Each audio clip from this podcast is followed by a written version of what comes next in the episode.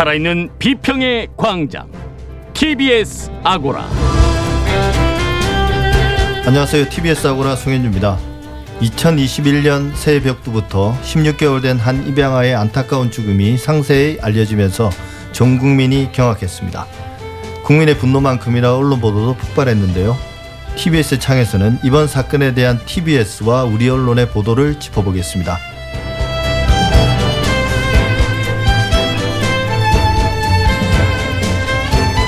지난 한 해의 화두가 검찰개혁이었는데요. 새해부터 언론개혁에 대한 요구도 본격화되고 있습니다. 미디어 광장에서 언론개혁의 방향성을 고민해 보겠습니다. TBS 아고라 지금 시작하겠습니다.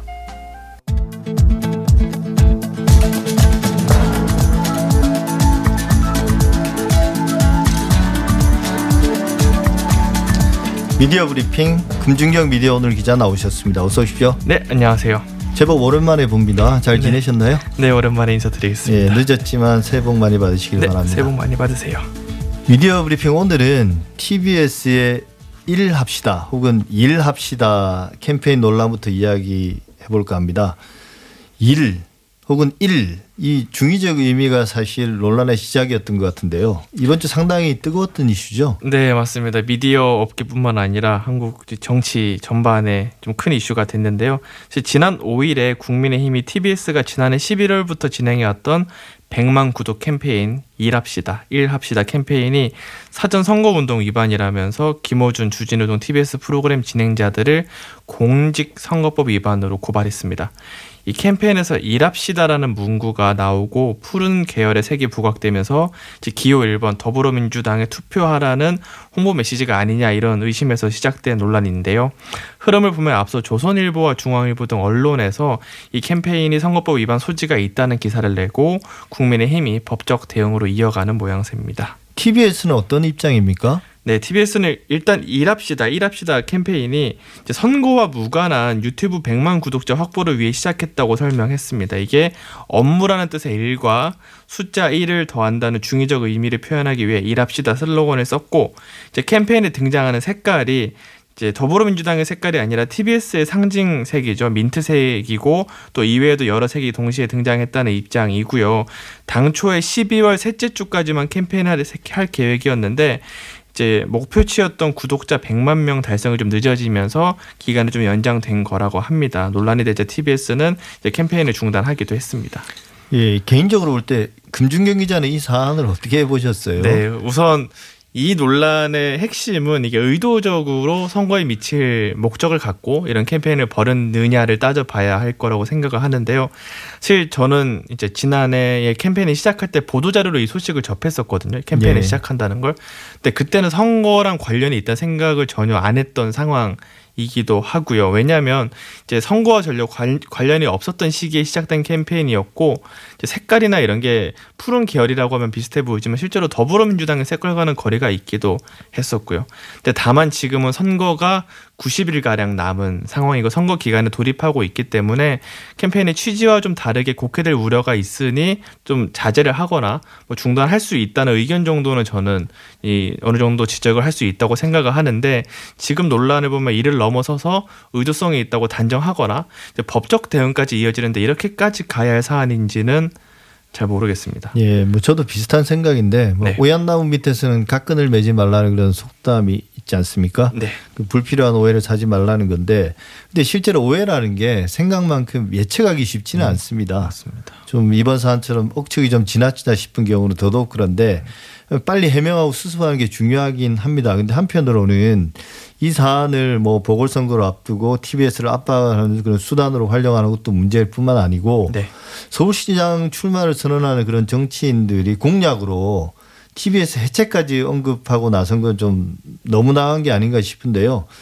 기본적으로 저는 무엇보다도 네. 언론의 자유를 가볍게 보는 사람들은 언론의 공정성을 따질 자격도 없다. 이런 말씀을 좀 드리고 싶습니다. 네. KBS 수신료 이야기도 좀 한번 해보죠. KBS 입장에서는 정말 오래된 과제인데 네. 최근 KBS가 수신료 인상을 공론하기 시작했고 또 방송통신위원회에서 2021년 업무 과제를 발표하면서 수신료 위원회 그 설치 근거를 마련하겠다고 밝혔다는데요. 그러다 보니까 방통위 차원에서 수신료 인상에 추진하고 있는 게 아닌가 그런 해석도 나오고 있다던데요. 네, 맞습니다. 우선 KBS가 지난해 말부터 수신료 인상 드라이브를 걸고 있는 상황인데요. 오는 1월 이사회에 KBS 수신료 현실화안을 상정하겠다는 계획이고 이 안은 현재 2,500원 수신료를 4,000원으로 최대 1,500원 올리는 안을 지금 준비하고 있고 양성동 KBS 사장도 최근에 신년사에서 수신료를 12번 언급했더라고요. 그 정도로 예. 강력하게 의지를 피력하고 있는 상황이긴 합니다. 근데 수신료 인상 절차를 보면 KBS 이사회가 심의 의결한 다음에 방송통신위원회를 거치고 국회의 승인을 받아야 하거든요. 그래서 방통위와 국회의 판단이 가장 중요한 상황인데 하필 또 이 시기에 방통위에서 업무 과제를 발표하면서 수신료위원회 설치 근거 마련을 언급을 했습니다. 그래서 언론에서는 수신료 인상 추진이라는 보도가 나오기도 했는데 방통위는 반박 자료를 내고 수신료 인상을 추진하는 건 아니다라고 잘라 말하기도 했습니다. 수신료위원회라는 기구가 낯설 수도 있을 것 같은데요. 문재인 정부 정책 과제에 있었던 공약에 있었던 사안이고요. 이 수신료위원회라는 게 수신료 금액을 정할 수 있는 위원회이기도 하지만 동시에 수신료의 회계 분리, 투명한 공개, 정산 기준 뭐 이런 거 마련을 함께 논의하는 기구의 성격이 있습니다. 그래서 예. 한상혁 방통위원장도 회계 분리를 통해서 국민적 동의가 이루어지고 사업자의 노력을 전제로 수신료 현실화를 논의해봐야 된다는 좀 보수적인 입장입니다. 예, 그러니까 수신료가 네. 그 액수가 크지는 않습니다. 2,500원이고. 네, 어, 근데 이게 마치 세금처럼 여겨지고 또 KBS에 대한 국민의 평가와 맞물려 있는 사안이라서 현실적으로 인상이 그렇게 쉽지는 않습니다. 네, 근데 그렇다고 현재의 어떤 결정 방식이나 액수 그게 바람직하지도 않은 상황이지 않습니까? 맞습니다. 수신료가 사실 40년째 동결이 됐더라고요. 그래서 인상이 필요한 면이 있고요. 이제 공적인 역할을 하기 위해서 재정 안정성이 좀 뒷받침돼야 할 면도 있습니다. 2019년 기준으로 공영방송의 재원 구조를 보더라도 KBS는 수신료 비중이 46%에 그치는데 영국, 일본, 프랑스, 독일 등 선진국들은 70에서 90% 정도 네. 비율을 차지하고 있는 차이가 있기도 합니다. 근데 다만 지금 코로나 국면이기도 하고 OTT 중심의 미디어 이용이 활성화되다 보니까 KBS 수신료를 내가 안 보는데 내야 하나 이런 여론이 있는 것도 사실 존재하기는 하거든요. 그래서 비용 문제나 이제 보도 품질 등 측면에서 KBS의 자구 노력이 충분했는지 그리고 OTT 이용자들한테는 KBS가 어떤 식으로 자신들의 효용을 좀 입증할 수 있을지 그런 게 좀 병행돼야 되지 않을까 싶습니다. 예, 사실 뭐 수신료 인상에 대해서는 기본적으로 전문가들이나 정치권에서 공감대는 형성돼 있긴 합니다. 다만 여당이 되면 여론 눈치를 보고 야당이 되면 입장을 이제 뒤집는다는 게 문제인데요. 네. 그냥 일단 인상해 놓고 보자 혹은 무조건 안 된다 이렇게 할 게 아니고 공영방송 지배구조 개선이나 뭐 KBS의 개혁 과제와 연계시켜 가지고 수신료 인상을 위한 어떤 조건에 여야가 먼저 합의하는 게 필요하지 않을까 그런 생각이 들고 그걸 거부하는 건 사실 공영방송을 고사시키자는 말이거든요. 맞습니다. 그래서 공영방송의 빈자리는 결국 민영방송이 채우게 되는데 그러다 보면 그런 나라들에서 민주주의가 제대로 잘 안 되는 경향이 있습니다. 공영방송이 취약한 나라에서. 네. 그리고요, 뭐 우리가 마지막으로 새 벽두 언론을 보니 거의 대다수 신문이 삼성 광고를 크게 실었던데요.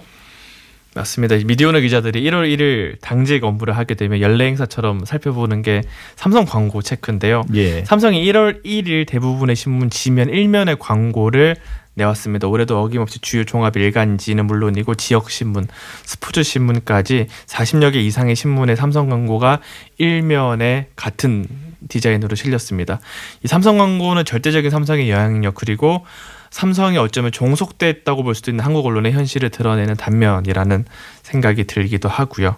또 동아일보 같은 경우에는 연초부터 이재용 삼성전자 부회장을 조명하는 특집 기사를 시리즈로 내기도 하더라고요. 예. 해당 기사의 제목을 보면 함께 신화 만들자 이재용 새해 첫 행보는 동행 신사업 시스템 반도체 공장 협력사 대표들과 함께 찾아 삼성 미래는 초일류 테크 기업 이재용 주력 사업 세대 교체 가속 새로운 삼성으로 함께 미래 열자 글로벌 브랜드 가치 업그레이드 주력 등입니다. 참고로 지금 특검이 지난해 12월 30일 뇌물죄 등 국정농단 사건에 연루돼 재판에 넘겨진 이재용 삼성전자 부회장 파기환송심에서 이 부회장에게 징역 9년을 선고해달라는 구형을 했던 상황이고요.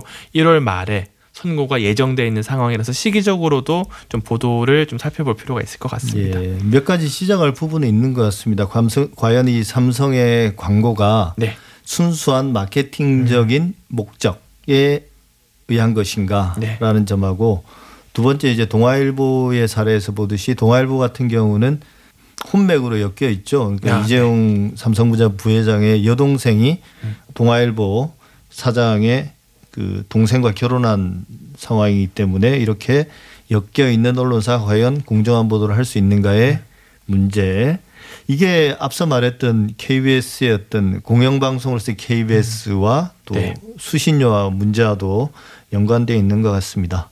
예, 지금까지 금중경 기자였습니다. 오늘 말씀 감사합니다. 네, 감사합니다.